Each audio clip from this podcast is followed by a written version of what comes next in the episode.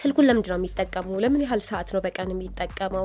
እንዴት ነው ከሰው እኩል መሆን የምችለው? ይሄ እርስ በርስ መበላለጡ፣ መፎካከሩ ጤናማ ያልሆነው ነገር እየመጣ ይሄዳል ና እሱን በደንብ የማስተውለው ነገር ነው።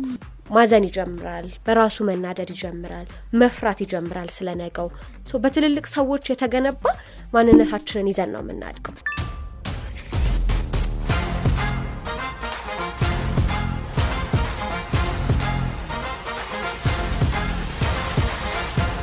ለአራዳ podcast hello፣ እንዴት ናችሁ? ዲጂታል ሚዲያው ላይ ትኩረቱን አድርጎ የሚዘጋጀው ለአራዳ ፖድካስት በአዲስ ክፍል ከአዲስ ሀሳብ ጋር ተመልሷል። እኔ ነዋለኝ ኪሩቤል አብሮኛል እንግዳም አለን። ዛሬ እንግዳችን ቃል ኪዳን ኃይሉ ትባላለች። psychologist ነች፣ የአእምሮ ጤና አማካሪ እና ደግሞ አሰልጣኝ። ልክ ነኝ? እንኳን ደህና መጣሽ። እንኳን ደህና ቆያችሁኝ። አንከብድም አይደል? ውሃ ቡና አላዘጋጀንም፣ ውሃ ግን ጠጪ። ፖድካስት actually የመጀመሪያሽ አይደለም፣ ሌላ ፖድካስት ላይ አይቻታለሁ። ለእኛ ቤት ነው አዲስ የሆነው። ከቀረጸ በፊት ስታወሪ ምን ትዝ አለኝ መሰለሽ? አንድ አንድ የቅርብ ሰው ያጫወተኝ ነው። አንድ ካፌ ውስጥ እዚሁ እኛ ጋር ፒያሳ አካባቢ ያለ ካፌ ውስጥ በደንብ የሚታወቅ ካፌ ውስጥ ብዙ ሰው የሚበዛበት ሊገለገል ሄድና እዛ ካፌ ውስጥ እያዞሩ ካርድ የሚሸጡ ተለቅ ያሉ ሰው ናቸው። መጥተው ካርድ ይፈልግ እንደሆነ ይጠይቁታል። ከዛ ቀና ብሎ አይቷቸው አመሰግናለሁ አባት አልፈልግም አላቸው እና እሱ ወደ ስራው ይመለሳል። እና እኛ ሰው አልሄዱም ትተውት ቆመው በጣም ስሜታዊ ሆነው ያያቸዋል። ና ምን ሆነህ ነው? ምን ሆናችሁ ነው? ለምንድን ነው ያዘናችሁ? ሲሏቸው ገርሞኝ ነው። እዚህ ካፌ ውስጥ ብዙ ጊዜ አዞራለው ካርድ ሰዎች ወይ ይገዙኛል ወይ አይገዙኝም። ግን ቢገዙኝም ባይገዙኝም እኔን አይተውኝ አያውቁም። ካርዱን እያዩ ወይ ይገዛሉ ወይ ይተውታል። ና አይተኸኝ አልፈልግም ስትለኝ መኖሬ ተሰማኝ አይነት ስሜት ያለው ሀሳብ ሰጡት እና ምን እንዳስበው አደረገኝ። አሁን ያለነው social media social media ዘመን ላይ ነው። በጣም ብዙ ሰዎች የሚተያዩ ይመስላቸዋል። ብዙ ሰዎችን የምናይ ይመስለናል። ሰዎች የሚያዩን ይመስለናል። በተመሳሳይ ጊዜ ደግሞ እኔ የሚሰማኝ ብዙ ሰዎች አይተያዩም። including ልጆቻችንን፣ ታናሽ ታናናሾቻችንን ምን እያደረጉ ነው፣ social media ላይ ምን እያደረጉ ነው፣ የት ነው ያሉት የሚለውን ነገር አናየውም። እኔ አሁን active social media user ከምባለው ሰው ነኝ እና አያለው ህጻናት content ሲሰሩ በልጅነታቸው አሁን እንደውም ታዳጊ ሲባል እኮ ቅድም አንቺ እያልሽን ከአስራ አንድ እስከ አስራ ስምንት እስከ ሀያ ይባላል። ግን አሁን እኛ በተለይ እኛ community ላይ ያለው ማህበራዊ ተጠቃሚ ህጻናቶቹ ከህጻነታቸው ጀምሮ ከሶስት አመት ጀምሮ እናያቸዋለን content ሲሰሩ በጣም ልጅ ሆነው ከቤተሰቦቻቸው ጋር ከጓደኞቻቸው ጋር በጣም engage ያደርጉ እናያቸዋለን። እንዴት እንደሆነ አናቅም፣ ግን እታዘብና እፈራለሁ ትንሽ እንዴት ነው ይሄ ነገር ዳለው እኔ ታዘብኩትን ታዘበሽ ከሆነ አላቅም። እውነት ነው like አሁን ላይ በስቷል መሰለኝ የህጻናት content ኦች ደግሞ ሰው ገንዘብም ለማግኘት ልጁንም ያለውን talent ኦች ለማሳየት ልጆቻቸውን ይጠቀሙታል። risk የሚሆነው I think ልጆቻቸው በራሳቸው መጠቀም ሲጀምሩና ሌሎቹን ሰዎች ignore ማድረግ ሲጀምሩ፣ ቅድም እንዳልሽው ጓደኛሞች ቁጭ ብለው እርስ በርስ አይተያዩም፣ አያወሩትም ወይም የተገናኙበትም ምክንያት ራሱ identify ማድረግ ይከብዳቸዋል። plus ይሄ ፍቅረኛሞች መሀል የትዳር አጋሮች መሀል አባት ይገባል፣ እናት ትገባለች። ከዛ በኋላ ግን social media ላይ ነው የሚሆኑት። ልጆች እሱን እያዩ ሞዴል ይደረጋሉ። ስለዚህ እነሱ they become user so ረጅሙን ሰዓታቸውን ከጥናት ከጓደኞቻቸው ጋር ከመጫወት በላይ social media ላይ ያሳልፋሉ። ሲያሳልፉ ደግሞ ሁሌ positive way አይደለም፣ ወይም ይሄ content create ማድረጉ ወይም ገንዘብ የሚያመጡ መንገዶችን መጠቀም ብቻ አይደለም የሚያደርጉት። ሌሎቹንስ ሰዎች ማየታቸው አይጎዳቸውም ወይ? ለምሳሌ እነሱ በጣም fail ያደረጉበት ወይም ጥሩ ያልሆኑበት ጊዜ ላይ ቢሆኑና ሌላው ሰው በጣም ደስ የሚል ህይወት እያሳየ ሲበላ፣ ሲጠጣ፣ ከጓደኞቹ ጋር ሲጫወት፣ ቀኑን የሚውልበትን መንገድ የሚሄድባቸውን ቦታዎች ሲያሳይ ደስተኛ ያለመሆን ስሜት ይሰማቸዋል። ስለዚህ ልጆች ረጅሙን ጊዜ የራሳቸውን identity ወይም ማንነት figure out ከማድረግ የበለጠ እዛ ነገር ላይ ይዋጣሉ። ያ ደግሞ ይበልጥ social media ተጠቃሚ እንዲሆኑ ራሳቸውን የሚፈልጉበትን መንገድ በ social media ው ብቻ lead እንዲደረግና እንዴት ነው ከሰው እኩል መሆን የምችለው? ይሄ እርስ በርስ መበላለጡ፣ መፎካከሩ ጤናማ ያልሆነው ነገር እየመጣ ይሄዳል ና እሱን በደንብ የማስተውለው ነገር ነው። ቢሮ አካባቢም በጣም ብዙ ልጆች ይመጣሉ። ጓደኞቼንም ሳያቸው ራሴንም ስመለከተው ድሮ ከማደርጋቸው ነገሮች የበለጠ social media ላይ እናገኘዋለን። እንዴት ነው ሞባይላችን ላይ የየቀን ቆይታችን ይመዘገባል አይደለም አብዛኛውን ጊዜ አይታችሁት ከሆነ ከሶስት በላይ ነው የሚሆነው ከሶስት ሰዓት በላይ per day እናሳልፋለን ያ ደግሞ expose ያደርገናል። ሶስት ሰዓት ማለት በጣም ብዙ ነው ረጅሙን ጊዜ social media ላይ ማሳለፋችን ጤናማ ያልሆነ የአእምሮ መዋቅር ውስጥ እንድንገባም ያደርገናል specially እነዚህ short የሆኑ ቪዲዮዎችን መመልከት ለ attention span ኣችንን በጣም ዝቅተኛ የማድረጉ ነገር የሚስተዋል ነገር ነው። በፊት ወጣቶች ራሱ ያነቡ ነበረ ረዘም ያሉ ነገሮችን ይወዱ ነበር። አሁን ላይ በቃ concluded የሆነ short version of something እንፈልጋለን instead of ራሳችን figure out አድርገን እሱን እሱን በደንብ የሚስተዋል ነገር ይመስለኛል። እንደ ባለሙያ ብቻ ሳይሆን ማንኛውም ሰው የሚያስተውለው ነገር ይመስለኛል። ወደ ታዳጊዎች ወደ ወጣቶች ስንመጣ ደግሞ of course የሆነ ነገር ላይ ረጅም ሰዓት ስታሳልፊ አውቀሽውም ሳታውቂው ባህሪሽ ላይ ለውጥ ያመጣል። እና አንዳንዴ admit ም ላያደርጉት ፈቃደኛ አይሆኑ social media እኔን affect ያደርገኛል ብለው አያምኑምም። አንዳንዶቹ ደግሞ አይገነዘቡትም። እና እንዲሁ ጠቅለል ስናረገው ይሄ social media ባህሪያችን እና የአእምሮ ጤና ምን አይነት ግንኙነት አላቸው? በተለይ ደግሞ በታዳጊዎችና ወጣቶች ላይ። በምሳሌ ለማስረዳት ይሄ correlation ን እንውሰድ። ትንሽ ወደ mathematics ኡ ልሂድና so almost positive የሚባል positive ስንል almost ወደ አንድ የሚጠጋ ትስስር አለው። አንዱ ሲጨምር አንዱ ይጨምራል አብሮ በምንለው ልክ ማለት ነው። ግን የሚጨምረው ባህሪ positive ላይሆን ይችላል። ለምሳሌ ሁሌ ኢንስታግራም ላይ የማያቸው ፎቶዎች በጣም ቆንጆ የሆኑ ሴቶች shape ኣቸው ላይ በደንብ የሚሰሩ ሴቶች ስለ በራስ መተማመናቸው በደንብ describe ማድረግ የሚችሉ ሰዎች ራሳቸውን የሚገልጹበት መንገድ ውሏቸው ስራቸው የሚያገኙትን ገቢ የሚገልጹበት መንገድ በጣም ከፍተኛ እንደሆነ የሚናገሩበት መንገድ ባህሪን በሆነ መንገድ affect ያደርገዋል። ስለዚህ ሳላውቀው። ከሆነ ጊዜ በኋላ እኔ ተፈላጊ አይደለሁም በተመረቅኩበት ሙያ መስራት ውጤታማ አላደረገኝም ብቁ አይደለሁም የሰውነት አቋሜ እንደ ሌሎቹ አያምርም ቆንጆ አይደለሁም ጸጉሬ ወይ ጥፍሬ ወይ እግሬ everything እዛ ላይ assess ይደረጋል። ስለዚህ የ social media አጠቃቀሜ በጨመረ ቁጥር እነዚህ negative የመጡ አዳዲስ ባህሪያቶችም እየጨመሩ ይመጣሉ። ወደ አንዱ ሲጨምር አንዱ አብሮ ይጨምራል ወደምንለው ትስስር ይመጣል ማለት ነው። ያ ደግሞ በጣም ልጆችን ይጎዳቸዋል። ወጣቶች ሲሆኑ እንዴት ነው ድሮም የምንገልጽበት ቁንጅና የምንገልጽበት መንገድ በራሱ ፊልሞቻችን ላይ ወይም ተረቶቻችን ላይ የነበሩ ገጸ ባህሪያት አሉ አይደል ሁሉም ልጆች ሲንድሬላ መሆን ፈልገው ያውቃሉ። አሁን ያችን ሲንድሬላ every time በተለያዩ social ሚዲያዎች ያዩዋቸዋል። ስለዚህ ብዙ ሲንድሬላዎች አሉ ማለት ነው ህይወታችን ውስጥ። ግን እኛ እንደነዛ አይነት ሰዎች አይደለንም። ወይ አንለብስም አመጋገባችን እንደ ሌሎቹ አይደለም። even እናንሳው ብንል የምናነሳው አይነት አመጋገብ ላይሆን ይችላል ቤት ውስጥ የምንመገበው። ስለዚህ ያ ሁሉ እንዲሰማን ያደርገናል። ከዛ ደግሞ መለኪያዎቻችን አሉ። ቁንጅና የምንለው መለኪያ ቀጭን ረጅም አንገቷ የሚያምር ምናምን። እኔ እንደዛ አይደለሁም። የማያቸው የኢንስታግራም manipulate የተደረጉ ፎቶዎች ግን እንደዛ ናቸው። ስራዎቻችን ራሱ ዛሬ ይህን ያህል ገቢ ያገኘሁ የሚሉ የ social media ቪዲዮዎችን ወይም የ social media content ኦችን ባየን ቁጥር ኦ እኔ ይህንን ያህል ገንዘብ ማግኘት አልችልም።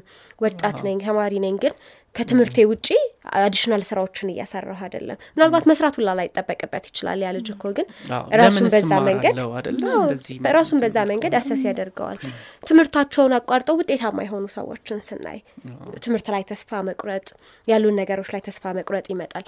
አሁን ላይ ደግሞ በጣም ችግር የሆነው የ attachment issue ኣችንን ያጎለዋል attachment issue ስንል ቁርኝነታችን ከእናታችን ጋር ከአባታችን ጋር ያለን ቁርኝነት ልክ እንደ ድሮ አይደለም አሁን ሁለቱም ሰራተኞች ናቸው ቅድምም እያልከኝ ነበረ እናትም አባትም ሰራተኞች ናቸው ጥሩ ትምህርት ቤት ያስተምሩናል ጥሩ ልብስ ጥሩ ጫማ ጥሩ ምግብ እንመገባለን ግን emotionally አብረውን አይደሉም ቀን ከዕለት ምን እየተሰማህ ነው ዛሬ ምን አሳለፍክ ትምህርት ቤት ላይ ምን ገጠመክ ወይ ምን ገጠመሽ የሚለው ነገር የለም ይመጣሉ ማታ በጣም ደክሟቸው ነው የሚመጡት ይተኛሉ ስለዚህ አያወሩም። social media ላይ ስንገባ ደግሞ content ኦች አሉ። ልጆች ከቤተሰቦቻቸው ጋር የሚሰሯቸው content ኦች ከእናታቸው ጋር በጣም friendly የሆኑ ልጆች ከአባታቸው ጋር በጣም attached የሆኑ ልጆች የኔ ቤተሰቦች ለካ አይወዱኝም የኔ ቤተሰቦች ለካ ትኩረት አልሰጡኝም ወይም የሚገባኝን ፍቅር እያገኘሁ አይደለም። ስለዚህ ችግሩ ወደ ቤተሰብ ይመጣል ማለት ነው። okay ይሄ ቤተሰብ ለእኔ የሚቆም ቤተሰብ አይደለም። ስለዚህ ራሴ መቻል አለብኝ። ስለዚህ በራሴ መንገድ ነገሮችን ማወቅ መረዳት መቻል አለብኝ። እንገነጠላለን። ያ ደግሞ ጤናማ ያልሆነ ባህሪ ይሰጠናል። ቅድም እንዳልኩት አንዱ ሲጨምር አንዱም ይጨምራል ያልኩበት ተያይዞ ስለሚጨምር። በተቃራኒው ደግሞ ለስራ የሚጠቀሙት ወጣቶች አሉ። ለስራ የሚጠቀሙት ደግሞ በየቀኑ የ social media አጠቃቀማቸው በጨመረ ቁጥር የሚያገኙት ገንዘብ ራሳቸው ላይ የሚሰሩት ነገር ማንበብ ካለባቸው ወይም ራሳቸውን ማሳደግ ካለባቸው update ኦች ካስፈለጓቸው social ሚዲያው ላይ እነዛን ነገሮች update እያደረጉ ሲመጡ ውጤታማነታቸው ይጨምራል። ስለዚህ በመጥፎውም ብናየው በጥሩም ብናየው አንዱ ሲጨምር አብሮ የሚጨምር ነገር ይሆናል ከባህሪ ጋር። ከአእምሮ ጤና ጋር ቅድም እንዳልኩ ነው። attachment ኣችንን ነካ ማለት የ attachment disorder ወይም ደግሞ የቁርኝነት ህመሞችን የማምጣት እድሉ በጣም ከፍ ያለ ይሆናል። ብዙ ልጆች depression ውስጥ ይገባሉ። especially ከአቋማቸው ጋር ከ body image ኣቸው ጋር በተያያዘ ሌሎች ያሏቸው ነገሮች እነሱ ቤት ሲያጡት ወይም ሌሎች ያላቸውን ደስታ እነሱ ሲያጡት ሁሌ የሚስቁ ጓደኞች ይኖራቸዋል። ምናልባት እነዛ ህጻናት ወይም እነዛ ወጣቶች በጣም የሚያለቅሱ በጣም የሚከፉ እኮ ሊሆኑ ይችላሉ። ግን social media ላይ ያሳዩን ነገር ደስታቸውን፣ ሳቃቸውን፣ ያላቸውን የሚሄዱባቸውን መልካም ቦታዎች ሁሉ ስለሆነ እኔ እነዚህ ነገሮችን አላገኘውም ወይም እነዚህ ነገሮች አይገቡኝም የሚለው ነገር ወደ ጭንቀት፣ ወደ ድባቴ ህመሞች ይከታቸዋል። ከዛ ባለፈ ደግሞ በጣም ቀጭን የሆኑ ይሄ shape የምንላቸውን አይነት ሰዎች ሲያዩ ደግሞ የአመጋገብ disorder ኦችንም ሊያመጡ ይችላሉ። አንዳንዴ በጣም ብዙ መመገብ ሊሆን ይችላል። አንዳንዴ ደግሞ ከተመገቡ በኋላ ኢቭን ወፍረት ሊጨምርብኝ ይችላል ወይም ደግሞ ልወፍር እችላለሁ በሚል ሰቀቀን የተመገቡትን ነገር ማስወጣት ሊሆን ይችላል። so anorexia nervosa ን ወይም bulimia nervosa የሚባሉትን የአመጋገብ ህመሞች develop ሊያደርጉ ይችላሉ። ከዛ ባሻገር አንዴ ከተጠቀምን ለረጅም ደቂቃዎች እንጠቀማለን። especially እንደ ቲክቶክ ያሉ scroll እያደረግን ረጅም ደቂቃ የምንቆይባቸው social ሚዲያዎች ደግሞ ከሆኑ ከሶስት ሰዓት በላይ እንቆያለን። ስለዚህ የእንቅልፍ ችግሮችንም ሊያመጣ ይችላል። ልጆች እስከ ሰባት ሰዓት እስከ ስምንት ሰዓት አልፎም ደግሞ ሊያነጉም ይችላሉ። እነዛን social ሚዲያዎቹ እየተጠቀሙና ከሆነ ጊዜ በኋላ social ሚዲያው ባይኖርም የመተኛት አቅማቸው ወይም እረፍት የማድረግ አቅማቸው በጣም እየቀነሰ ሊመጣ ይችላል። ያም ደግሞ ተያይዘው የሚመጡ አካላዊም ስነ ልቦናዊም ህመሞች ውስጥ ሊከታቸው ይችላል። በደንብ ከ mental health ጋር ትስስር አለ። ከዛ ደግሞ ሌላ ባህሪ ማምጣት ትጀምሪያለሽ ማለት ነው። አዳዲስ ባህሪዎች መፍለቅ ይጀምራሉ ማለት ነው። so ባህሪ ደግሞ affected ሲሆን ከሆነ ጊዜ በኋላ ደግሞ ወደ mental health ይመጣል እና ቅድም ጠቀስ አድርገን አልፈነዋል። አሁን የሆነ ነገር ላይ በጣም ረጅም ጊዜ ካጠፋሽ of course ባህሪሽን ይቀይረዋል። ያ ባህሪሽ ደግሞ ምግብ አለመብላቱ ይሆናል፣ የእንቅልፍ መዛባቱ ይሆናል፣ የድባቴ ስሜቱ ይሆናል። እየቆየ እየቆየ ወደ የአይምሮ ጤናን ማወክ ይመጣል እና ወደ አይምሮ ጤና ደግሞ ስንመጣ እንዴት affect ያደርጋል። ይሄ ከመጠን ያለፈ social media አጠቃቀም ከመጠን ማለፉ ብቻ ደግሞ ሳይሆን ይሄ responsible ወይም ኃላፊነት የጎደለው social media አጠቃቀም በተለይ ደግሞ በታዳጊዎችና በጉርምስና እድሜ ላይ ባሉ ወጣቶች ዘንድ so triangle እንስራ ና ከዛ መሀል ላይ social media ይሁን ያልሽው ቅድም እውነት ነው። ጎበዝ ተማሪ ነበርሽ ማለት ስራው ነው። triangle እንስራ ና መሀል ላይ social media ው ቢኖር አንደኛው የ triangle ጫፍ ሀሳብ ይሆናል፣ ሌላኛው ጫፍ ስሜት፣ ከዛ ደግሞ የሶስተኛው part ደግሞ ባህሪ ይሁንና so ለምሳሌ social media ላይ ገባሁኝ የመጀመሪያ ጊዜ ሊሆን ይችላል። በጣም የሚያማምሩ ሰዎች፣ ህይወታቸው ላይ በጣም ደስተኛ የሆኑ ሰዎች፣ ስለ ህይወታቸው more reflect የሚያደርጉ ሰዎች፣ ቀናቸውን ለማሳየት ዝግጁ የሆኑ ሰዎች ምናልባት እኔ እኮ ጠዋት ተነስቼ ትምህርት ቤት ሄድኩኝ። በጣም ፀሐይ ቀጥቅጦኝ ይመጣለሁኝ። ምሳቃዬን ባለመጨረሴ ቤት ተቆጥቻለሁ ምናምን አይነት ውሎ የማሳልፍ ሰው ነኝ። በተቃራኒው በእኔ እድሜ እኩያ ያለ ሰው ትምህርት ቤት ይሄዳል። ክፍል ውስጥ እንዴት content develop እንደሚያደርግ ያሳየናል። ያለችውን ቀሪ ጊዜ እንዴት እንደሚያነብባት፣ ከጓደኞቹ ጋር እንዴት communicate እንደሚያደርግ፣ ቤት ከገባ በኋላ እናትና አባቱ ጋር ያለውን ጥሩ interaction ያሳየናል። so ለእኔ እሱ በጣም effectively time ኡን እየተጠቀመ ነው። ከቤተሰቦቹ ጋር ጥሩ የሆነ ግንኙነት አለው። ጊዜ ይሰጡታል። አብረውት የሚበላ ሰው አለ። አብረውት የሚጫወት ሰው አለ። የሚያወራው ስሜቱን የሚረዳው ሰው አለ። ስራውን በአግባቡ እየሰራ ነው። functioning ኡ ጥሩ ነው። ስለዚህ ወደ ራሴ እመጣለሁ ይህንን መሀል ላይ ያለውን ሀሳብ ይዤ። ስለዚህ ሀሳቤ እኔማ በቂ አይደለሁም፣ እኔ እኮ በአግባቡ ጊዜን የምጠቀም ሰው አይደለሁም፣ እኔ እኮ በቤተሰቦቼ ተወዳጅ አይደለሁም። አዲስ ሀሳብ develop ተደረገ። ይሄ ሀሳብ ደግሞ ስሜት ይሆናል። ትሪያንግሉ እርስ በርሱ የተገናኘ አደለ፣ የተሳሰረ ነገር አደለ። ይዞት ይመጣና ሌላኛው የትሪያንግል ጫፍ ላይ ይወስደዋል። ማዘን ይጀምራል። በራሱ መናደድ ይጀምራል። መፍራት ይጀምራል። ስለ ነገው በጣም ወሬዎች ይኖራሉ። ወሬ ማድረግ ወይም ይሄ መጨነቅ ይጀምራል። እነዚህ ስሜቶች ደግሞ አይቀሩም፣ ስሜት ሆነው አይቀሩም። ስለዚህ ወደ ባህሪ ይቀየራሉ። ወደ ባህሪ ሲቀየሩ እንቅልፍ ማጣት ሊሆን ይችላል። ሌሊቱን ሙሉ እኔ እኮ በቂ አይደለሁም የሚለው ነገር እያስፈራው መተኛት ያቃተው ሰው ሊሆን ይችላል። ፕሮግራም ለማውጣት በጣም የሚለፋ ሰው፣ በጣም ወረቀት እየጨመደደ የሚጥል ሰው ግን ደግሞ effectively እየሰራ ያልሆነ ሰው ሊሆን ይችላል። ረጅም ሰዓት የሚያነብ ሰው ሊሆን ይችላል። ግን የሚያነባውን ነገር በደንብ internalize ማድረግ ያልቻለ ሰው ሊሆን ይችላል። በጣም ከቤተሰብ ጋር የሚጋጭ የሚጮህ፣ የሚናደድ፣ የሚቆጣ ሰው ሊሆን ይችላል። ወይም ተደባዳቢ ልጅ ሊሆን ይችላል። ወይም ደግሞ ውስጡ ያለውን ይሄ የ inferiority ወይም የበታችነት ስሜት ሌሎች እንዳያዩበት ወይም ሌሎች ያንን ተጠቅመው ጥቃት እንዳያደርሱበት ሲል ቀድሞ ሌሎች ላይ ጥቃት የሚያደርስ ሰው ሊሆን ይችላል።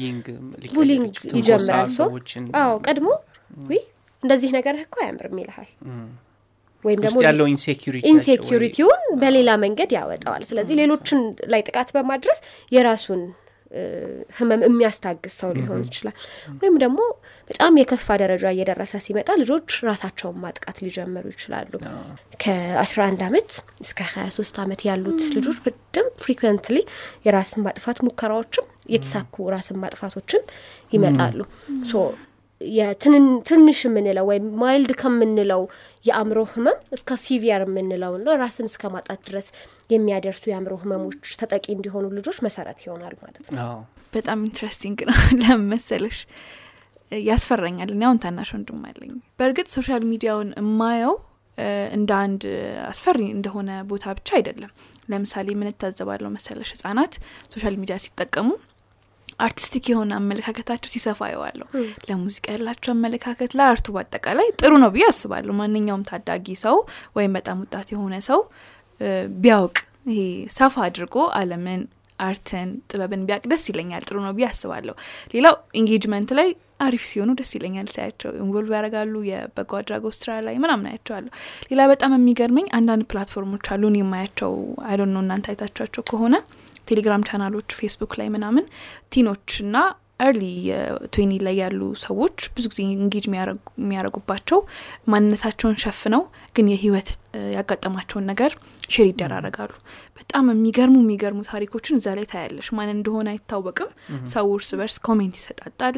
እንደዚህ ደርሶብኝ፣ እንደዚህ አይነት harassment፣ እንደዚህ አይነት violence በህይወቴ እንደዚህ አድርጌ ራሴ ላጠፋ ሞክሬ በጣም share ይደራረጋሉ እና I think ጥሩ relief ይሰጣቸዋል ብዬ አስባለሁ። ምክንያቱም ማንነታቸው አይታወቅም።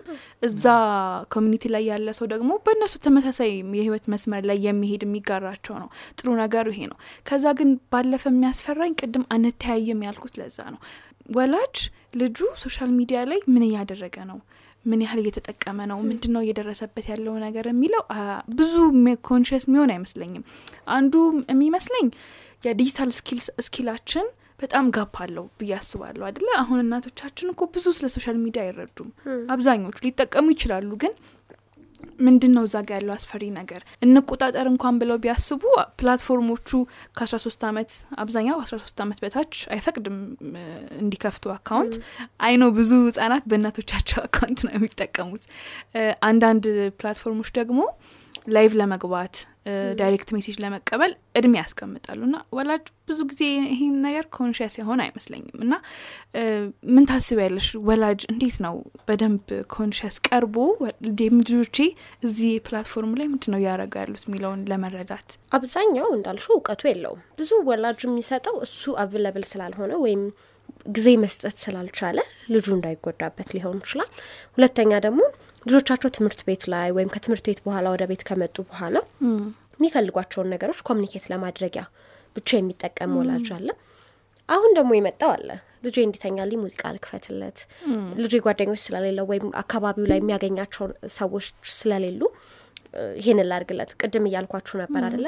ይሄ የኮንዶሚኒየም ኑሮዎች፣ የአፓርታማ ኑሮዎች ግላዊ individualism individualism ን በደንብ promote አድርገውታል ና ልጆቻችን እንደ ድሮ ጓደኛ የላቸውም፣ ጎረቤት ቤት አይሄዱም። ስለዚህ እዛው ተቀምጠው access እንዲያገኙ ያደርጓቸዋል። so ያ access በጣም ሲከፋ አይታወቃቸውም። ለምሳሌ ቋንቋ ሊቀይሩ ይችላሉ። ልጆች አፍ መፍቻ ቋንቋቸው ሌላ ሊሆነው ሊፈጠሩ ይችላሉ። ለምሳሌ እንደተወለዱ የ anime እንትኖችን movie ዎችን ያስጭኑና ከሁለት ዓመት ከሶስት ዓመት ጀምሮ ለልጆች ይሰጧቸዋል። ልጆች ያንን ቋንቋ የአፍ መፍቻ ቋንቋቸው አድርገው በአረበኛ ነው ልጁ አፌን የፈታው። ልጁ እኮ በእንግሊዝኛ ነው አፉን የፈታው። even ከቤተሰብ ጋር communicate ማድረግ እስኪቸገሩ ድረስ ብዙ ጊዜ እኛ ጋር speech therapy ወይም ደግሞ ልጅ እኮ አፉን አልፈታም ልጁ ቋንቋ አይችልም ምናም ብለው ይዘዋቸው ይመጣሉ። የዛ የ social media ው impact እንደሆነ ወይም ደግሞ ከሞባይሉ ጋር ወይም ከዲጂታል ነገሩ ጋር ያለው connection እንደሆነ ቤተሰቦች አይረዱትም። እያደግን ስንመጣ ደግሞ በጣም ብዙ ጊዜ የሚመጣው የ sexual የሆነ ነገር ልጆች ማየት ጀምረው sexual content ኦችን አይተው ወይም ለፖርኖግራፊ ተጠቂ ሆነው ወይም የ masturbation ችግሮች ኖረውባቸው ቤተሰቢያዊ ና ዲ ልጁ ይህንን ኬት ተማረ ሲል ነው። okay ለካ የሰጠሁት ስልክ ላይ እነዚህን ነገሮች access አለው የሚለውን ነገር የሚረዱት አንዳንድ ጊዜ ልጆቻቸው የበታችነት ስሜት ተሰምቷቸው ራሳቸውን ከጎዱ በኋላ ሊሆን ይችላል። አሀ ለካ ልጁ የበታችነት ስሜት ተሰማው እነዚህን እነዚህን ነገር አይተው ነው የሚለው። በተቃራኒው ደግሞ ልጆች በራሳቸው መንገድ አዳዲስ ግኝቶችን የሚፈጥሩበት አዳዲስ የሆኑ ቢዝነሶችን የሚጀምሩበት በጣም early age ላይ የራሳቸው የሆነ የ business idea ዎችን develop የሚያደርጉበትን platform ነው። for me ቤተሰቦች ምን እየተፈጸመ ነው የሚለውን ነገር መረዳት ቢችሉ የሰዓት range ኡን መቀነስ ቢችሉ ቢያንስ በቀን ከሶስት ሰዓት በታች እንዲጠቀሙ ቢያደርጓቸው። እንደየው እድሜው ደግሞ ይለያያል። ለአስራ ሰባት አመት ልጅ ከሶስት ሰዓት በታች ሆነ ማለት ለስምንት ለዘጠኝ አመት ልጅም ከሶስት ሰዓት በታች ነው ማለት አይደለም። በጣም እድሜው እያነሰ በመጣ ቁጥር የ social media engagement ኡን በጣም ማነስ አለበት። አጠቃላይ የዲጂታል platform ኡ engagement በጣም ማነስ አለበት። እነዛን ነገሮች ቤተሰብ ማስተዋል ቢጀምር። okay ልጄ ምንድን ነው ስልኩ ላይ ያሉት ነገሮች ስልኩን ለምንድ ነው የሚጠቀመው? ለምን ያህል ሰዓት ነው በቀን የሚጠቀመው? ስልኩን መጠቀም ያለው advantage ምንድን ነው disadvantage ኡ ምንድን ነው የሚለውን ነገር መረዳት ቢችሉ አሪፍ ይሆናል ብዬ አስባለሁ። ግን አብዛኛው ሰው አይረዳውም። specially ደግሞ የእኛ ቤተሰቦች የምንላቸው አሁን ላይ አዳዲሶቹ parent ኦች more ይረዱታል ብዬ አስባለሁኝ። ይሄ እድሜያቸውም ብዙ የሚራራቅ አይደለም አደለ ይሄ ከአዲሱ generation ላይ ያሉት ግን እንዴት ነው ከሆነ generation በፊት የነበሩት እኔ እናቴን ብጠቂያት ብዙ ማታቃቸው ነገሮች ይኖራሉ። እኔ እናት ስሆን የማውቃቸውን ነገሮች ደግሞ ከልጅ በተሻለ ላላቀው እችላለሁ አንድ step እየተቀደምን ስለምንሄድ ቢያንስ የሆነ መጠጋጋቱ ቢኖር ልጆቹን ማዳን ይቻላል ብዬ አስባለሁ ልጅ እያለን self-esteem ኣችን ወይም ለራሳችን ያለን አመለካከት የሚገነባው ቅርባችን ባሉ ሰዎች ነበረ። በወላጆቻችን በአካባቢያችን አይደለ እነሱን የምናናግርበት መንገድ የምናደንቅበት ወይም ደግሞ የምንንቅበት መንገድ የልጆቻችንን ወይም የተናናሾቻችንን ለራሳቸውን ያላቸውን ግምት ይገነባል ወይም ደግሞ ያፈርሰዋል። አሁን ግን ያንን ነገር የምንገነባው እኛ ብቻ አይደለንም። አየሽ? የተቀረው አለም እኩል የሆነ ቦታ አለው ማለት ነው። የልጆቻችን የወንድም እህቶቻችን ማንነት ሲገነባ። አስፈሪ አይደለ ይሄ ነገር? አሁን አንቺ ስታይ ነው በደንብ እንትን self-esteem በዋነኝነት ጥንካሬያችን ምንድን ነው ድክመታችን ምንድን ነው ምንድን ነው የምንወደው? ምንድን ነው የምንጠላው? በዙሪያችን ያሉ መልካም አጋጣሚዎች ምንድን ናቸው? ከቤተሰባችን ጋር ያለው የተማርኩት ጥሩ value ምንድን ነው value የማደርገው ነገር ምንድን ነው የሚለውን የሚይዝልን ነገር ነው አይደለም? so እኔ ጥንካሬ ብዬ የማስበው ለምሳሌ ሃይማኖቴ ላይ በጣም ጠንካራ መሆኔ ሊሆን ይችላል። ጠዋት ተነስቼ የጸሎት ማድረጌ ሊሆን ይችላል። ወይ ቤተ ክርስቲያን መሄዴ ሊሆን ይችላል። አብዛኛውን social media ላይ ያሉ ሰዎች ያንን promote ካላደረጉልኝ ወይም appreciate ካላደረጉልኝ okay ይሄኛው ነገር quality አይደለም ወይም እንደ ጥንካሬ አላስቀምጠው ማንበቤ ሊሆን ይችላል። ኦ ዘንድሮ መጽሐፍ ታነባለህ ቢለኝ somebody okay ለካ መጽሐፍ ማንበቤ እንደ ጥንካሬ አይደለም የሚቆጠረው። በጣም ጎበዝ ተማሪ መሆኔ ሊሆን ይችላል ወይም ትምህርት ቤት ውስጥ አንደኛ መውጣቴ ሊሆን ይችላል ጥንካሬ። so አሁን ላይ ያሉ ልጆች አንደኛ መውጣት matter ላያደርግባቸው ይችላል። ትምህርቴ ላይ medium ተማሪ ነኝ ግን ደግሞ ይሄ ቢዝነስ አለኝ። ስለዚህ ለዚህ ልጅ አንደኛ መውጣቱ strength ሊሆን አይችልም። so value ዎቻችንን ቀስ በቀስ ተነጥቀናል። ሌላው የሌላ ሰው እይታ dominant ሆኖ እኛ ጋር ይመጣል። so የእኛ value ምንድን ነው የሚለው ላይ መስራት የሚችል ቤተሰብ ቢኖር ልጁ በራሱ ሚዛን እንዲመዘን ማድረግ ቀላል ይሆናል። አለበለዚያ ግን ሌሎች ያስቀመጡትን ሚዛን ላይ እንቀመጥና በሌሎች ስንከበር በሌሎች ዋጋ ሲሰጠን ይሆናል። የኛ ዋጋ ከፍ የሚለው social media ሁሉንም ሰው ነው affect የሚያደርገው። ወደ ታዳጊዎችና ወደ ጉርምስና እድሜ ላይ ደግሞ ያሉ ስትመጪ attachment ኡ በጣም እጥፍ ነው። በጣም የሚያስደነግጥ አይነት attachment ነው ያለው። እና ያ እድሜ ደግሞ የጉርምስና ወቅት ደግሞ በጣም ወሳኝ ነገር ነው። ያልሽውን value ዎቻችን ለእኛ ያለን እሴቶች ወደፊት ምን መሆን እንደምንፈልግ መስመራችን ወዴት መሄድ እንዳለበት ምንቀይስበት እና በ properly guide ልንደረግበት የሚገባ እድሜ ነው።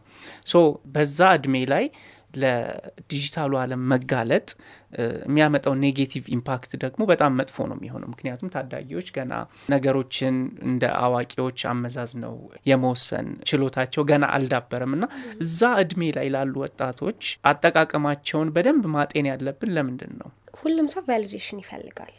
so validation ኑ ጤናማ ካልሆነ ደግሞ ጤናማ ያልሆነ ስርዓት ይዞ እንዲያድግ ያደርገዋል። ለምሳሌ ህጻናት ሲሆኑ እስከሆነ እድሜያቸው ድረስ ለምሳሌ አባታቸው ዊ በጣም ኮራባሃለሁ ቢላቸው የ child mind ይገባዋል፣ ያወራኸው ነገር ይገባዋል። አተረጓጎም ላይ ግን completely አንተ ካወራኸው ነገር different ሊሆን ይችላል። ያ ማለት ኮራባሃለሁ ብለኸው ኦ ባባ ይኮራብኛል ላይል ይችላል። ባባ ትልቅ ሰው ነው፣ ትልልቅ ሰዎች ይኮሩብኛል። ስለዚህ ለእሱ አካባቢው ላይ ያሉ ትልልቅ ሰዎች በሙሉ የሚኮሩበት ልጅ ነው። that's why ልጅ እያለን በጣም brag እናደርጋለን፣ ተወዳጅ እንደሆነን እናስባለን። because እናታችን ወይ አባታችን እንደሚወዱን ነግረውናል። ስለዚህ ለእኛ the whole world ይወደናል። ያንን እሳቤ ያሳጣቸዋል። ወይ አንተ ከ social media የለህም፣ ወይ አንተ ሞባይል የለህም፣ ወይም ደግሞ social media ምኖሮች ደግሞ ትንሽ የተረብ ሊሆን ይችላል፣ ወይም አያምርብህም ሊሆን ይችላል። ኦ ትልልቅ ሰዎች እንደሚያምርብኝ አያስቡ። ትልልቅ ሰዎች በእኔ አይተማመኑም። ትልልቅ ሰዎች የምሰራውን ስራ አይወዱትም። ትልልቅ ሰዎች ፎቶዬን appreciate አያደርጉም። በትልልቅ ሰዎች የተገነባ ማንነታችንን ይዘን ነው የምናድገው።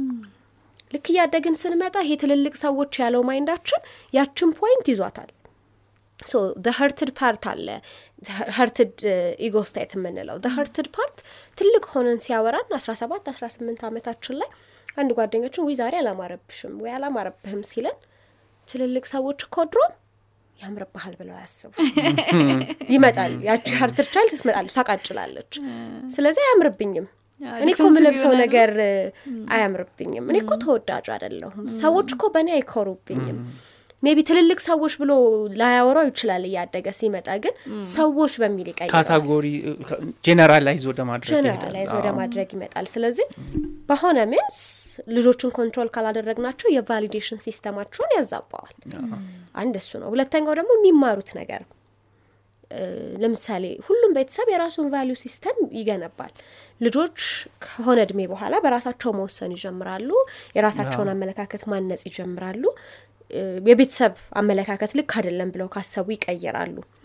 ያንን እንትን ያሳጣቸዋል። ስለዚህ በልጅነት እድሜያቸው ቤተሰብ የሰጣቸው religion ቢኖር ሪሊጅኑን መጠራጠር ይጀምራሉ። ወይም ይሄ ሃይማኖት ለእኔ ልክ አልነበረም። ስለዚህ value ን ይዘውት አያድጉም። ቤተሰብ ማክበር ለምሳሌ ልጅ ያላችሁ ካስታወሳችሁ ኖር ብላችሁ ካልተነሳችሁ ልትገረፉ ይችላል። እኔ እገረፍ ነበረ። ኖር ብዬ ካልተነሳው ትልቅ ሰው መስልቶ አንቺ ማንሽ ትልቅ ሰው አይደለ የመጣው ምናምን እንባል ነበረ። ልክ እንደዚህ አይነት ማህበረሰባዊ የሆኑ ባህሪያቶች አሉን። ሰዎች ሲመጡ አንቱ ማለት ሊሆን ይችላል። ባስ ውስጥ ትልልቅ ሰዎች ሲመጡ ለእነሱ ቦታ መልቀቅ ሊሆን ይችላል። እነዚህ አይነት የማህበረሰብ value ዎች አሉ። ጤናማ የሆኑ በመልካም ስነ ምግባር የሚያንጹን ነገሮች እንዳይኖሩ ሊያደርገን ይችላል።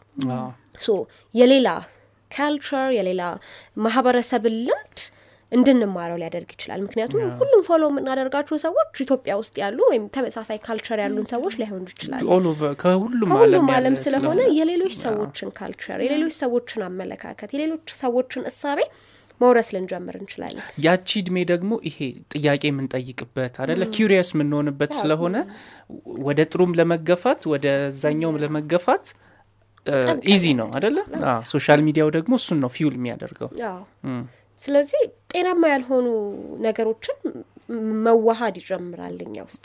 ስለዚህ አስተሳሰባችን፣ ስሜታችን፣ ባህሪያችን በነዛ ነገሮች እየተቀረጸ ይመጣል። ያንን ማንነት ደግሞ አፍርሶ እንደገና መገንባት ለልጁም ለቤተሰብም በጣም አስቸጋሪ ሁኔታ ውስጥ እንዲከተ ያደርጋል። ስፔሻሊ ደግሞ ይሄ ማህበረሰባዊ የሆኑ እሴቶቻችን እየጠፉ ሊመጡ ይችላሉ። የባህላዊ አመለካከቶቻቸው ስለ ራሳቸው ያላቸው ግንዛቤ፣ እውቀት እየቀነሰ የመምጣት ነገር ይኖራል። እነዛን ነገሮች ሁሉ ይቀይራሉ። ከማህበረሰቡን እያሰብኩት ምናልባት አንቺ ከስነ ልቦና አንጻር ታወሪናለሽ፣ ግን ምን እታዘባለሁ መሰለሽ አሁን ብዙ ጊዜ ቅድም እንዳልኩሽ content የሚሰሩ ህጻናቶችን እናያለን ወይም ደግሞ በቤተሰቦቻቸው ታግሰው ታግዘው የምናያቸው አሉ። በጣም ከ early ጀምሮ የምናያቸው እያየናቸው የሚያድጉ አሉ። ኢትዮጵያ ውስጥ ብቻ አይደለም በነገራችን ላይ ሁሉም አለም ላይ አሉ ህጻናቶችን አያቸዋለሁ። ግን ምን ያሳስበኛል፣ አንደኛ ሁሌ እለዋለሁ እዚህ show ላይ ህጻናት ልጆቻችን ላይ ምን ያህል ነው መብት ያለን? እነዚህ ልጆች እዛ social media ላይ ገብተው ይህን content በመስራታቸው ከአንድ ከአስር ከአስራ አምስት ዓመት በኋላ ቢመለከቱት ደስተኛ ይሆናሉ ወይ? ምን ያህል ነው መብታችን? በአጠቃላይ ልጆቻችን እንደዚህ አይነት content ጥሩም ይሁን መጥፎ ይሁን መታየት ባይፈልጉት ታዘኝ ዘዴ ያንን content መስራታቸውን ባይፈልጉትስ አለባበሳቸውን ሰው የሰጣቸውን comment ከሀያ ዓመት በኋላም እኮ ያዩታል አይደል? አንዲት የሀያ ስድስት ዓመት ወጣት ስድስት ዓመቷ ላይ ያለች የሰራችው content ላይ የተሰጣትን comment ታየዋለች። ስለዚህ እንደ ማህበረሰብ እናየውና አባትም እናትም እንሁን ጎረቤትም እንሁን ወይም ደግሞ አንድ random social media የምንጠቀም ከ community አንጻር ብንሆን ምንድን ነው ማድረግ ያለብን? ምንድን ነው part አችን ኃላፊነታችን መሆን ያለበት ብለሽ ታስቢያለሽ? በሁለት መንገድ እንየው፣ በጥሩም በመጥፎ በሆነውም ደግሞ ሂሳብ ማለት ነው። አንዳንድ ጊዜ የልጆች ስብዕና ላይ ጥሩ የሆነ ነገር ሊያሳድር ይችላል። ሀሳባቸውን መግለጽ፣ ሰው ፊት መግለጽ ያለባቸውን ነገሮች መግለጽ፣ በራስ መተማመናቸውን artistic የሆኑትን way ኦች የሚያስተምር ስልት ሊሆን ይችላል። specially ይሄ የስብዕና ግንባታ ላይ ጥሩ የሆነ ነገር ሊኖረው ይችላል። በተቃራኒው ደግሞ afraid የምንሆንባቸው ነገሮች ይህንን ባላደረግኩ ኖሮ ይህንን ባልሰራው ኖሮ ምናልባት ከፍ እያለም ሲመጣ ቤተሰቦች ተጠቅመውብኛል ሊመጣ ይችላል። so አንድ case ገጥሞኝ ነበር የሆነ ጊዜ ላይ በግል የማይበት ቦታ። so ልጁ ምንድን ነው የሚለው? ራሴን ያስተማርኩት ራሴ ነኝ። ይህንን እኮ አደርግ ነበረ። አባቴ እኮ በእኔ ተጠቅሞ ይህንን ነገሮች ይቀበል ነበረ። so እኔ ራሴን ያስተማርኩት ራሴ ነኝ። content create አድርጎ ሳይሆን የእሱ ደግሞ ስራዎቹ ላይ የአባቱን ስራዎች ይደግፍ ነበረ። ለምሳሌ ልጁ በቀጥታ ያነሳው ነገር ስዕሎች ይስል ነበር። እነዛ ስዕሎች ይሸጣሉ፣ ለቤተሰቡ ገቢ ይሆናል። እና ግን አባትየው የሚጠቀምበት መንገድ ምንድን ነው? ልጁ የሰ- የስምንት ዓመት ልጅ እኮ ነው፣ የሰባት ዓመት ልጅ እኮ ነው ይሄንን ሲስል። ከዛ እያደገም ሲመጣ የአስር ዓመት ልጅ ነው። የሚስለው ስዕሉ ስዕሉን የሚስለው ልጁ ነው። ከዛ ይሸጣሉ ነው እነዛ ስዕሎች። እያደገ ሲመጣ ግን አባቴ ተጠቅሞብኛል፣ በራሴን የተማርኩት ራሴን ያሳደግኩት ራሴ ነኝ። ስለዚህ አሁን ሊናገረኝ መብት የለውም ነው። ስፔሻሊ ይሄ ጉርምስና እድሜ ላይ ሲደርሱ የራሳቸው ህይወት ባለቤት ራሳቸው እንደሆኑ የማሰቡ ነገር ሊመጣ ይችላል። አንድ እሱ በጣም አስከፊ ሊሆን ይችላል። እኔ ነኝ ራሴን ያስተዳደርኩት፣ እኔ ነኝ ራሴን ያሳደግኩት፣ ራሴን መግለጽ እችላለሁኝ። ስለዚህ አዲስ አስተማሪ አልፈልግም። እዚህ በዛ እድሜ ልታስተምሪያቸው የሚገቡትን ነገሮች እንዲሁም እድሜው በባህሪው እኔ አውቃለሁ እኔ የተሻልኩ ነኝ የሚል ነገር አለው። እዛ ላይ ደግሞ ሌላ add የምናደርገው ነገር ሊኖር ይችላል። so እሱ ከባድ ሊሆን ይችላል። እንዳልነው ደግሞ የተነሱትን issue ዎች የማንደግፍ አስተሳሰባችን ከነዛ issue ዎች በጣም የራቀ ከሆነ ፖለቲካ ላይ፣ religion ላይ እነዚህ በጣም curious የሚያደርጉን topic ኦች ላይ ምን ልጆች ባያነሷቸው የሚመረጡ ወይም ደግሞ ልጆች ባይነካኩባቸው የምንላቸው ነገሮች ላይ ባይነሱ ይመከራል። ምክንያቱም እያደጉ ሲመጡ የማፈር የመሸማቀቅ ሀሳባቸውን ለመግለጽ ራሱ የመጨነቅ ነገሮች ሊመጡ ይችላሉ። ከዛ ደግሞ እንትኖቹን comment ኦቹን ማንበብ የሚጀምሩበት እድሜ ላይ በጣም bully የሚደረጉባቸው ነገሮችም ሊኖሩ ይችላሉ። mentally ም ስላልተዘጋጁ ዝግጁ ስለማይሆኑ በጣም የመደንገጥ የመሸማቀቅ የማፈር ነገሮች ሊመጡ ይችላሉ። ሌላኛው ጥሩነቱ ደግሞ ምናልባት እነዚህ ልጆች የጋዜጠኝነት ወይም ደግሞ ይሄ ከ digital world ኡ ጋር በደንብ connected ሆነው የሚያድጉ ልጆች ሊሆኑ ይችላሉ። የአዳዲስ ፈጠራዎች ባለቤት፣ የአዳዲስ ቢዝነሶች ባለቤት ወይም ደግሞ ጥሩ የገቢ ምንጫቸው የሚሆንበትንም ስልት ከልጅነታቸው ጀምረው develop ሊያደርጉት ይችላሉ። ስለዚህ ቤተሰብ ቅድም እንዳልኩት ምንድን ነው advantage ኡ፣ ምንድን ነው disadvantage ኡ፣ ልጆቼን ምን ያህል ሊጎዳብኝ ይችላል፣ ምን ያህል ደግሞ ሊጠቅማቸው ይችላል። so ጥቅሙና ጉዳቱን አይቶ የራሱን assignment ቢሰራ የተሻለ ነው ብዬ አስባለሁ። ራሳቸው adolescent ወይም ታዳጊዎች ኢንተርኔቱ ላይ መጥፎ ነገር መኖሩን እንዲገነዘቡ family ም ትምህርት ቤትም እኛም እንደ social media user influencer ኦችም ምን ማድረግ አለብን ላይ ከ negative impact ኡ ወጣቶችን ታዳጊዎችን at least ማስቀረት እንኳን ባንችል ለመቀነስ ከ harm ኡ ቤተሰብ ምናልባት restriction ኦችን ማስቀመጥ እ፣ እዛው ሞባይላቸው ላይ ወይም tab ኣቸው ላይ restrictions አሉ አደለ? ከዚህ ሰዓት በላይ በቀን ማየት አይፈቀድልህም የሚል restriction፣ እነሱን restriction ኦች ማስቀመጥ ሊሆን ይችላል። more social media ው ያለውን impact የሚያሳዩ ቪዲዮዎችን መስራት ሊሆን ይችላል። ከልጆቻችን ጋር ያለን attachment መጨመር even እንደ ቤተሰብ ብቻ ሳይሆን እንደ ታላቅ ወንድም እንደ ታላቅ እህት ምንድን ነው የኔ ኃላፊነት? ያ ከተናናሾቼ ጋር ማሳልፈው ጊዜ አለኝ ወይ ወይስ social media ላይ እየተጠቀምኩኝ social media የሚጠቀም ልጅ ነው እያሳደግኩኝ ያለሁት? specially ቤተሰብ ይገባል። ስራውን በ social media ከሆነ የሚሰራ ወይም digital world ኡ ላይ ከሆነ የሚሰራው ይቀጥላል። ቤቱም ሲገባ ከላፕቶፕ ጋር ነው ወይም ከስልኩ ጋር ነው። ስለዚህ ምናልባት ቤት የምንገባባቸው ሰዓታት ላይ ራሱ ከልጆቻችን ጋር ጥሩ communication ቢኖረን ከልጆች ጋር የምናሳልፈው ጊዜ ቢኖረን ልጆችም ከ digital world ኡ ውጭ ያሉ ጓደኞችን የሚያፈሩባቸውን መንገዶች ብናስተምር ትምህርት ቤቶች የሃይማኖት ተቋማት ልጆች ሊሄዱባቸው የሚችሉ ቦታዎች ዘመዶች ሊሆኑ ይችላሉ ወይም የቤተሰብ አካላት የምንላቸው ለልጆች ጊዜ መስጠት ቢጀምሩና ከልጆች ጋር የሚያወሯቸው የሚጫወቷቸው ነገሮች ቢኖሯቸው በጣም ብዙ አክቲቪቲዎችን ለልጆች መስጠት ብንችል ስፖርት ሊሆን ይችላል ማንበብ ሊሆን ይችላል ጨዋታዎች ሊሆኑ ይችላሉ cook ማድረግ ሊሆን ይችላል ወይም ልጆች የራሳቸውን hygiene የሚጠብቁባቸውን መንገዶች ማስተማር ሊሆን ይችላል። ምን ያህሎቻችን አልጋ እናነጥፋለን? ምን ያህሎቻችን ጫማችንን ልብሳችንን ራሳችን ማጠብ እንችላለን? ምን ያህሎቻችን የራሳችንን ምግብ cook እናደርጋለን? አይነት challenge ኦችን መጀመር ሊሆን ይችላል። ወይም ሌሎች challenge ኦች healthy የምንላቸው challenge ኦች የሆኑ እኔ የማያቸው እንትኖች አሉ። book review website ኦች ወይም book review የ social media content ኦች አሉ። So እንደዚህ አይነት content ኦች በበዙ ቁጥር ልጆች okay። So እዛ book review ላይ comment ለማድረግም ያንን book review ቪዲዮዎችን ለማየት መጽሐፉን ማንበብ አለብኝ። ስለዚህ promote ያደርጋል። So እንደዚህ አይነት healthy content ኦችን influencers መስራት ቢጀምሩ healthy የሆነው ነገር እየመጣ ይመጣል። instead of ዛሬ ይሄንን በላው ይሄንን ጠጣው ከሚሉ content ኦች ጠቀሜታ ሊኖራቸው ይችላል። እነዛ content ኦች በእኛ አረዳድ ብቻ ጠቀሜታ የላቸውም ብለን ጀጅ ማድረግ ስለማንችል። ውሎ ይሄንን ይመስላል ብሎ share ማድረግ ምክንያቱም ጓደኞቻችን social media ላይ ካሉ ለእነሱ እንደ ማውራት ነው አይደለም አዎ። አስፈላጊ ሊሆን ይችላል። ግን ደግሞ ከነሱ ባልተናነሰ ጠቃሚ content ኦችን especially ለወጣቶች መስራት እነዛ የምንሰራቸው content ኦች ደግሞ የሰውን ባህሪ አስተሳሰብና ስሜት ሊለውጡ እንደሚችሉ በማሰብ more ጤናማ ለማድረግ መሞከር አግባብ ይሆናል። ከኢትዮጵያ ውጭ ያሉትን content ኦች ቤተሰብ ማየት ቢችል የትኞቹን content ኦች ነው ድጋፍ የሚያስፈልጋቸው? የትኞቹ content ኦች ናቸው ልጆች ጭራሽ ባያዩት የምመርጠው ወይም አለማየታቸው ጠቃሚ- ጠቃሚ እንደሆነ እንዲረዱት የማደርገው በምን መንገድ ነው የሚለው የቤ- የቤተሰብና የትልልቅ የምንላቸው የቤት ውስጥ ያሉ ሰዎች ኃላፊነት ነው ብዬ አስባለሁ። ምናልባት technical ነገሮች ሁለት ለመጨመር ያህል አንደኛው ሌላው ወላጆች ማድረግ የሚችሉት የሚጠቀሙበት ፍላት- platform ለምሳሌ ቲክቶክ ከሆነ ቲክቶክ እንዴት ነው ልጄን regulate ለማድረግ ምን አይነት feature ኦች አሉት? ለምሳሌ screen limit እንዴት ማድረግ ነው የምችለው? የሚያዩትን ነገር እንዴት መቆጣጠር እችላለሁ? እያንዳንዱን ነገር ማድረግ የሚችሉበት feature ስላለ ጉግል ማድረግ ሰዎችን መጠየቅና platform ኦቻቸውን regulate ቢያደርጉ የልጆቻቸውን። I think ወጣቶችም ኃላፊነት አለባቸው። Like ታናናሽ ወንድም እህት ሊኖር ይችላል። ወንድም እህት ባይኖርም ጎረቤት ይኖራል። So ከወላጆች በተሻለ ወጣቶቹ social media ው ላይ navigate የማድረግ skill ኡ ስላላቸው ቤት ስትገቢ ታናሽ ካለ ምንድን ነው እያየ ያለኸው behavior ኣቸውንም ማጤን አደለ ታናናሽ እህቶች ወንድሞችንም even የጎረቤትም ልጅ ካለ ከወላጅ ጋር ማወያየት ትልቅ impact ይኖረዋል እኛም እ፣ ፖድካስታችንን ወደ ማጠቃለሉ ደርሰናል። ቃል ኪዳን መጨመር የምትፈልጊው ነገር ካለ?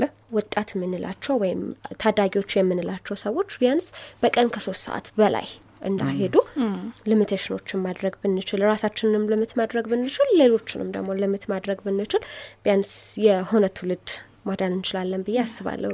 Because social media addiction ኡ በጣም እየበዛ በመጣ ቁጥር ከ drug ወይም ከሌሎች addiction ኦች ባልተለየ የሆርሞን imbalance ኦችንም የማምጣት የአስተሳሰብ ለውጦችንም የማምጣት ከፍተኛ የሆነ ኃይል ስላለው ጤናችንን በዛ መንገድ እንጠብቅ በጣም እናመሰግናለን።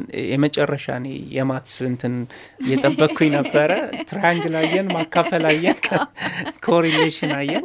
Anyways ቆንጆ ቆይታን ያደረግነው ቃል ኪዳን በጣም እናመሰግናለን። Social media ማህበራዊ ሚዲያ በታዳጊዎችና በወጣቶች ላይ ምን አይነት የባህሪና የአእምሮ ጤና መታወክን ሊያስከትል ይችላል? እንዴትስ ልንከላከለው እንችላለን? እንደ ማህበረሰብ እንደ social media ተጠቃሚስ ምን ማድረግ አለብን የሚለውን ስናወራ ቆይተናል። የዛሬው ቆይታችን በዚህ ያልቃል አዎ በላራዳ ፖድካስት ከዚህ በፊት በ digital media ላይ የተነሱ ሀሳቦችን አይታችሁ እንዲሁም በዛሬው ፕሮግራማችን ላይ ያላችሁን ሀሳብ አስተያየት በቢቢሲ ሚዲያ አክሽን ኢትዮጵያ የ social media ገጾች ፌስቡክ፣ ኢንስታግራም፣ ትዊተር እንዲሁም ደግሞ ዩቲዩብ comment ላይ ያስቀምጡልን። አብራችሁን ስለነበራችሁ እናንተንም እንግዳችን ቃል እናመሰግናለን። ቻው። ይህ ፖድካስት ተዘጋጅቶ የቀረበው ቢቢሲ ሚዲያ አክሽን ኢትዮጵያ ከአውሮፓ ህብረት ባገኘው የገንዘብ ድጋፍ ነው።